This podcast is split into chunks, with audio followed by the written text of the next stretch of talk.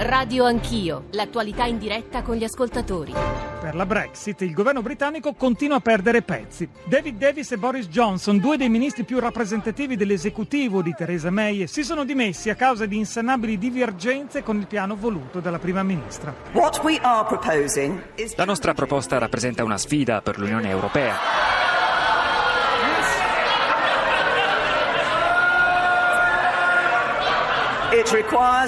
La obbliga a riconsiderare le proprie posizioni e a trovare un nuovo equilibrio tra diritti e doveri. La proposta che il governo intende portare a Bruxelles prevede un'area di libero scambio fra Gran Bretagna ed Unione Europea che elimina la necessità di dazi sulle merci e mantiene aperta la frontiera fra le due Irlande. Continueremo a negoziare con buona volontà con il primo ministro Theresa May e il nuovo negoziatore del governo britannico per raggiungere un accordo, ha affermato il portavoce dell'esecutivo europeo europeo. Abbiamo molto lavoro da fare. Sono le 7.38, buongiorno e benvenuti all'ascolto di Radio Anch'io, Radio 1, Giorgio Zanchini al microfono. Avete capito qual è il tema eh, di apertura, quella che la BBC ha definito una huge story, eh, una storia enorme. Si riferiva ovviamente alle dimissioni del ministro degli esteri Boris Johnson, ma sullo sfondo la questione è il caos politico all'interno del governo conservatore britannico seguito alla difficile gestione eh, della Brexit. Poi tra le otto e mezzo e le nove un altro tema di strettissima attualità, anche perché avete sentito l'apertura eh, del nostro GR, eh, l'ultima notizia che riguarda la gestione delle navi nel Mediterraneo, perché il Viminale ha deciso di non accogliere nei nostri porti una barca una nave italiana, è un mercantile, la Vos Talassa, ed è la prima volta che accade con una eh, mercantile, un'imbarcazione con una bandiera italiana e dà il, dalla misura anche della linea dura eh, di Matteo Salvini, della quale dovremo parlare soprattutto a proposito della, dell'operazione Sofia. Eh, come sapete è eh, una questione che riguarda eh, tutti i paesi europei, eh, tranne un paio di eccezioni, che verrà discussa ed è stata già discussa nelle ultime ore e giorni e su questo anche vorrei vorremmo tentare un approfondimento con i nostri ospiti, con voi ascoltatori. Tra le 9 e le 10 poi ci occuperemo di salute, le prime mosse del governo concentrandoci in particolare su due campi, vaccini e liste d'attesa. Come ogni mattina abbiamo bisogno eh, dei vostri messaggi, delle vostre riflessioni, delle vostre critiche, 335 699 2949 per sms Whatsapp, Whatsapp audio, radio anch'io, chiocciorai.it per i messaggi di posta elettronica, ancora l'account su Twitter, i social network, la radiovisione. Vi dicevo, la questione del governo britannico in bilico, questo è un po' il titolo di tutti i giornali del mondo, non soltanto di quelli britannici, via anche Johnson, Theresa May eh, a rischio. Bisogna anzitutto eh, dare un po' di elementi per capire che cosa sta accadendo ai nostri ascoltatori e noi abbiamo pensato di farlo con Cristina Marconi, con Amanda Hargreaves e poi con Roberto Bertinetti. Cristina Marconi è una collega che collabora con il Foglio con il Messaggero, vive a Londra. Buongiorno Cristina, benvenuta. Buongiorno, buongiorno a voi. Allora, cominciamo dalle notizie, anche perché oggi potrebbe essere un'altra giornata insomma, di febbrile discussione e forse di ulteriori decisioni o no, perché in realtà anche questo, diciamo agli ascoltatori, nel nostro GR è stato abbondantemente estremamente approfondito, ma insomma eh, sono già stati sostituiti le due figure di Davis e di Johnson e però Theresa May rischia di essere eh, messa uh, sottoposta a un voto uh, dalla sua eh, minoranza più bellicosa e potrebbe diventare maggioranza che è quella dei Brexiteers duri, ma dobbiamo spiegare tutti questi concetti. Cristina. Allora, tutti questi concetti sono uh, semplicemente spiegabili. Allora, due anni fa c'è stato un referendum, come sappiamo, il 52% ha chiesto che si uscisse dall'Unione Europea, il 48% voleva restare. In Parlamento queste proporzioni sono un po' diverse, perché il Parlamento è in generale favorevole all'Unione Europea. Nel, eh, però invece dove queste proporzioni sono veramente rispettate è nel governo di Theresa May che ha avuto finora metà dei ministri pro Brexit, metà eh, pro Unione Europea e lei a fare d'ago della bilancia. Ieri, eh, nel weekend, come sappiamo, lei ha presentato questo piano in cui di fatto, dopo aver parlato di una Brexit dura e assolutamente eh, drastica e recisa, eh, dicendo, ha presentato un piano che effettivamente con grande pragmatismo prende atto del fatto che ci sono problemi che non si possono risolvere, come quello del rapporto tra le mm. due Irlande, e quindi propone diciamo, una, una, soluzione mh, accomodante, eh, che è stata accettata venerdì da questi ministri chiusi in una casa di campagna sì. senza cellulare, insomma un po', un po' la Agatha Christie, e poi eh, che ovviamente però insomma, è stata, stata accolta poi eh, male. Allora, prima se n'è andato il suo ministro dell'Europa, che è un sì. signore anziano, euroscettico di carriera, che non, se, sì, che non, se, l'è sentita di approvarlo e questo ce lo potevamo aspettare. Poi c'è stata effettivamente la, la, la, diciamo, la dimissione, quella più, più, più ingombrante, eh, diciamo così vistosa, sì. teatrale, quella di Boris Johnson, un ministro che è stato una spina del fianco dall'inizio alla fine per Theresa May. Ricordiamo aveva ambizioni da eh, leader lui stesso, non ne ha mai nascoste. Eh, sua, eh, il suo mandato da ministro degli esteri è stato mh, terribile, questo non lo dico io, lo dice tutta la stampa, se n'è andato eh, dicendo ormai il, eh, il, il, sogno della Brexit. Esatto, il sogno muore. Via, eh. il sogno muore per via di eh, non necessari dubbi, dubbi in sicurezze. Allora, la May, eh, ci sono due punti di vista diciamo, possibili su questa vicenda. Da una parte è vero, eh, se ne sono andati due pezzi grossi del suo governo, mm. lei li ha sostituiti bene sì. con un euroscettico brillante, giovane e mh, mm, agguerrito Dominic Raab che va a prendere il posto del ministro della Brexit e poi con un ministro per sì, la con salute, un suo fedelissimo eh, peraltro. Un suo fedelissimo, eh. tolto la salute dove stava facendo disastri, quindi diciamo, l'equilibrio è mantenuto e soprattutto lei è vero che insomma, qualche ottimista dice sì, si è finalmente liberata di Boris Johnson. Eh sì. Quindi non è stata una giornata poi alla fine così, così negativa. Eh, così, senza proprio il famoso silver lining, no? l'aspetto positivo che si cercano in ogni cosa. Ora quello che succede è che ovviamente però non, non c'è mai stata diciamo, nella storia eh, moderna recente un, un, primo ministro in grado di sopravvivere a questo fuoco di fila di dimissioni, sì. ehm, elezioni perse, lei non ha una maggioranza in Parlamento, insomma è in una situazione obiettivamente debole. Sì. Quindi quello che eh, succederà da ora in avanti è che eh, o si dimostrerà vero il teorema della May, cioè che è una donna che in realtà galleggia sulla sua stessa sì. debolezza, sulla debolezza di un paese che non ha capito che cosa vuole dalla Brexit, per cui se i Brexiteers da una parte immagino che vai, tagliamo, mm. non ce ne importa niente, non abbiamo più rapporti con Bruxelles c'è una parte del paese che magari non per un eh, profondo sentimento europeista, però pensa ma proprio così ci dobbiamo suicidare, dobbiamo proprio mh, mm, rinunciare a tutto questo volent- cioè, Qua, eh, volontariamente. Cristina, tu hai posto, Cristina Marconi, una, eh, una, questione secondo me decisiva che sarebbe credo interessante discutere anche con Amanda Hargreaves, che è una collega del BBC Radio. Buongiorno Amanda, benvenuta. Buongiorno buongiorno. Perché eh, Cristina ha detto eh, non ha capito il Paese, forse una parte del Paese, che cosa vuole dalla Brexit. Io mi permetto, a beneficio della chiarezza per gli ascoltatori di spiegare, almeno insomma, non entrando nei dettagli perché è una questione anche molto tecnica, eh, che cosa prevederebbe la bozza uscita fuori da quella casa di campagna dove eh, Theresa May eh, si è riunita con i suoi ministri e dalla quale è uscita la cosiddetta proposta di soft Brexit, cioè di uscita morbida, ricordiamolo, 29 marzo 2019. Eh, in sostanza non scioglie tutte le ambiguità ma lascia aperta un tipo di relazione commerciale con l'Unione Europea simile al modello norvegese. Oslo oggi è fuori dall'Unione Europea ma fa parte dello spazio economico europeo, quindi accesso al mercato unico senza dazi di, co- di sorta ma paga in cambio contributi al budget comunitario e deve rispettare le quattro libertà fondamentali dell'Unione Europea, libera circolazione delle persone, dei beni, dei servizi e dei capitali. In realtà, da quella bozza, da quello che ho letto e capito, eh, la questione dei servizi sarebbe da contrattare accettare, così come eh, molto riserve ci sarebbero sulla, sull'accettare o meno le sentenze della Corte di giustizia europeo. Rispetto alla Brexit dura, che invece prevederebbe un'uscita, eh, se, eh, un'uscita eh, rovinosa, chiamiamola con, con effetti possi- forse rovinosi, e cioè no a tutto e quindi nessuna libertà e in sostanza i rapporti con l'Unione Europea sarebbero da rinegoziare tutti. Eh, Amanda, però torniamo su quel passaggio che sollevava, anzi prima di sentirti c'era Luca da Segni che voleva fare un'osservazione. Luca ci ha appena scritto e lo, lo coinvolgiamo subito. Luca, buongiorno.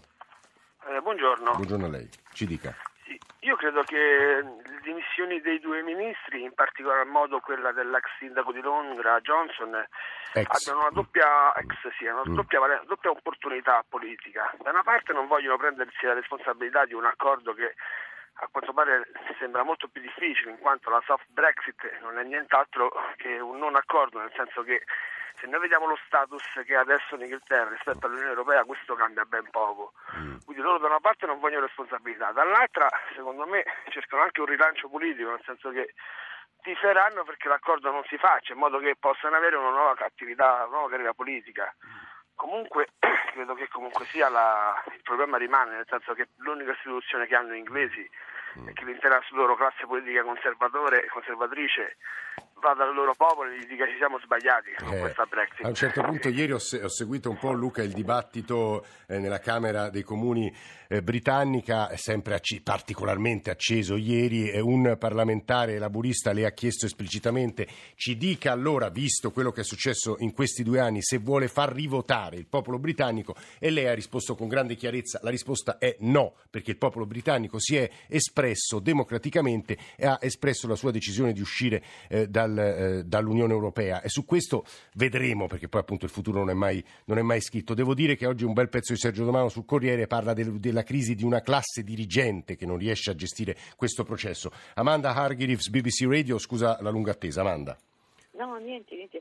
No, è interessante perché è vero, eh, hanno dato due anni di preparazione per questo accordo, alla fine due giorni hanno, bastan- hanno ehm, solo basta per, eh, per, per- per far finire tutto quanto. Quindi per questo è veramente stato una debolezza nuova che si è dimostrata. Però eh, siccome Boris Johnson era proprio una- un personaggio particolare che dava comunque una grande difficoltà a Theresa May Sì. dentro il cabinet e siccome anche David Davis, anche lui era un personaggio con cui lei si confrontava spesso, se loro si sono andati via in un giorno e quello più importante è che il, de- eh, il ministro deputato da Davis, come si chiama, eh, Steve Baker, Sì. lui apparentemente è ancora più importante perché lui era proprio il rappresentante della- dell'area dura della Brexit e siccome lui è andato via vuol dire che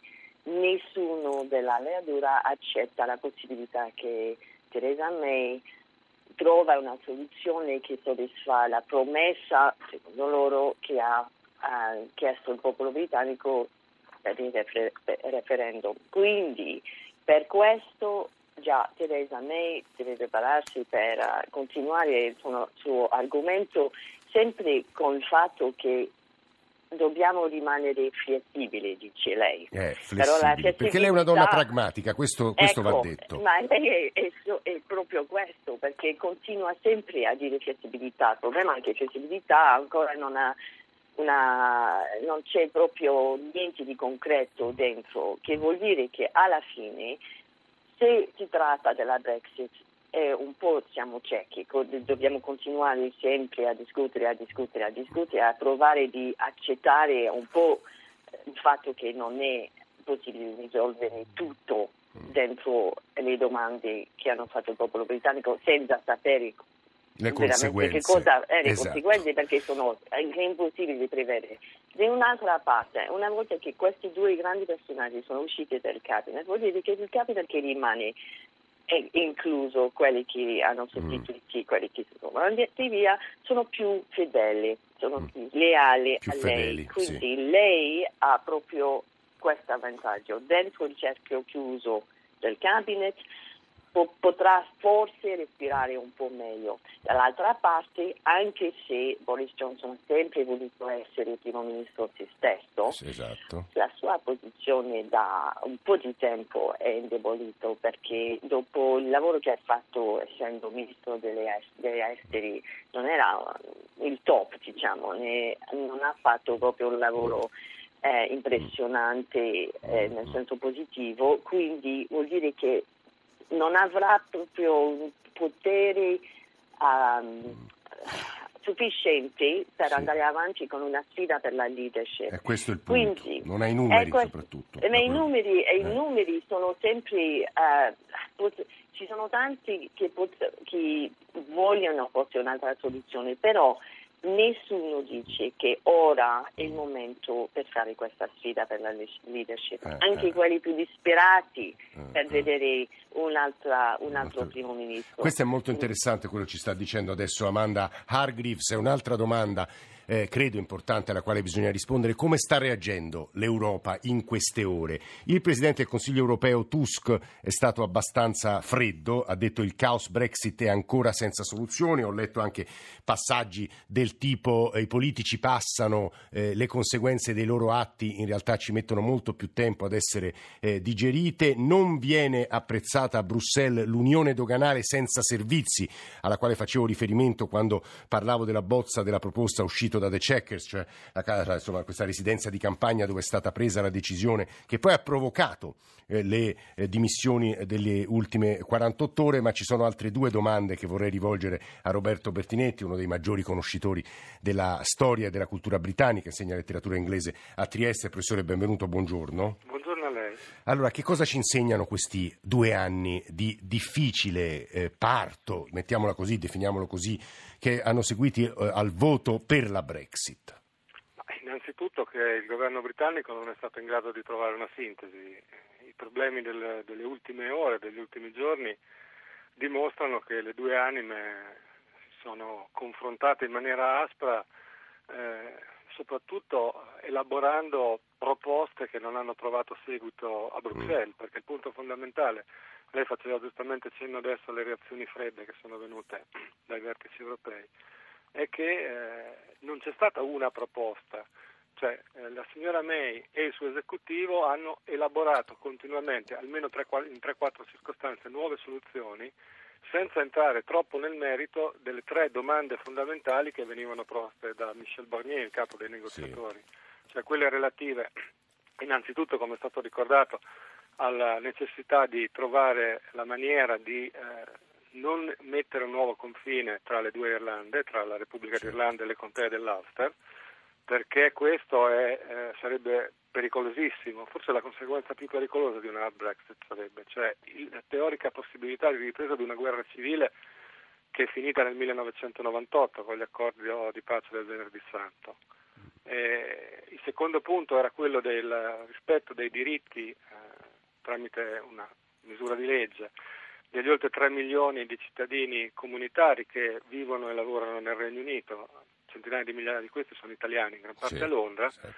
e il terzo punto era il pagamento di una somma quantificata inizialmente 60 milioni di sterline per eh, appunto, eh, contributi comunitari già incassati eh, dalla, dal governo, dalla, da Londra mm. o eh, impegni già presi fino al 2026 mi sembra. Quindi questo probabilmente è il punto, di solito sui soldi si riesce eh sì. a trovare un accordo, le ultime possibilità di accordo parlavano di circa 40 miliardi, sì. ma gli altri due sono punti politici molto molto importanti, quelli irlandesi certo. in particolare.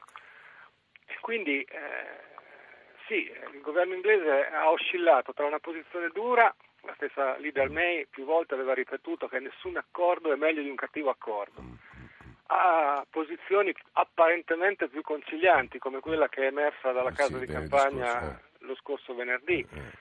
Ancora però di scritto non c'è nulla, teoricamente eh, domani eh, il governo dovrebbe presentare un libro bianco con le sue proposte, il suo disegno per la Brexit, chiaramente questa cosa slitterà Altro elemento che aggiunge confusione a confusione è il fatto che Donald Trump eh, sarà certo. da, a partire dal, dal, 16 in visita a Londra e ha già dichiarato che il suo obiettivo fondamentale è riprendere e rafforzare le antiche relazioni speciali con... Eh. Eh, professor Bettinetti, abbiamo un minuto. Eh, Teresa May resisterà? Si andrà a elezioni? Punto interrogativo. Allora, Teresa May per il momento resisterà e comunque qualora venisse sfiduciata la procedura è piuttosto complicata, mm. nel senso che servono il 15% delle firme dei parlamentari per sfiduciarla. Qualora venisse sfiduciata, questa è una cosa diciamo, mm. sorprendente per l'Italia perché la procedura sì. è ovviamente diversa, eh, lei rimarrebbe da Downing Street eh, fino a quando, parliamo dell'autunno, il congresso del partito non uh, indicherebbe un successore, un successore che verrebbe indicato prima attraverso un voto a eliminazione eh, del gruppo parlamentare sì. e poi attraverso delle primarie interne per gli iscritti. Ulteriore fattore di debolezza ovviamente, eh, perché sì. come si dice in Inghilterra eh, in, eh, diventerebbe una leader in office but not in power, come si dice, cioè insediata da un Street ma senza nessun potere effettivo. Roberto Berdinetti, Amanda Hargreaves, Cristina Marconi, grazie per averci aiutato a capire quello che sta accadendo in Gran Bretagna. Noi ci fermiamo, torniamo tra mezz'ora, adesso c'è il GR, ci occuperemo delle vicende delle navi, in particolare le navi militari, ma non soltanto nel Mediterraneo, perché l'ANSA batte adesso la conferma del Viminale, non in Italia, la VOS Talassa. Ci sentiamo più o meno tra mezz'ora.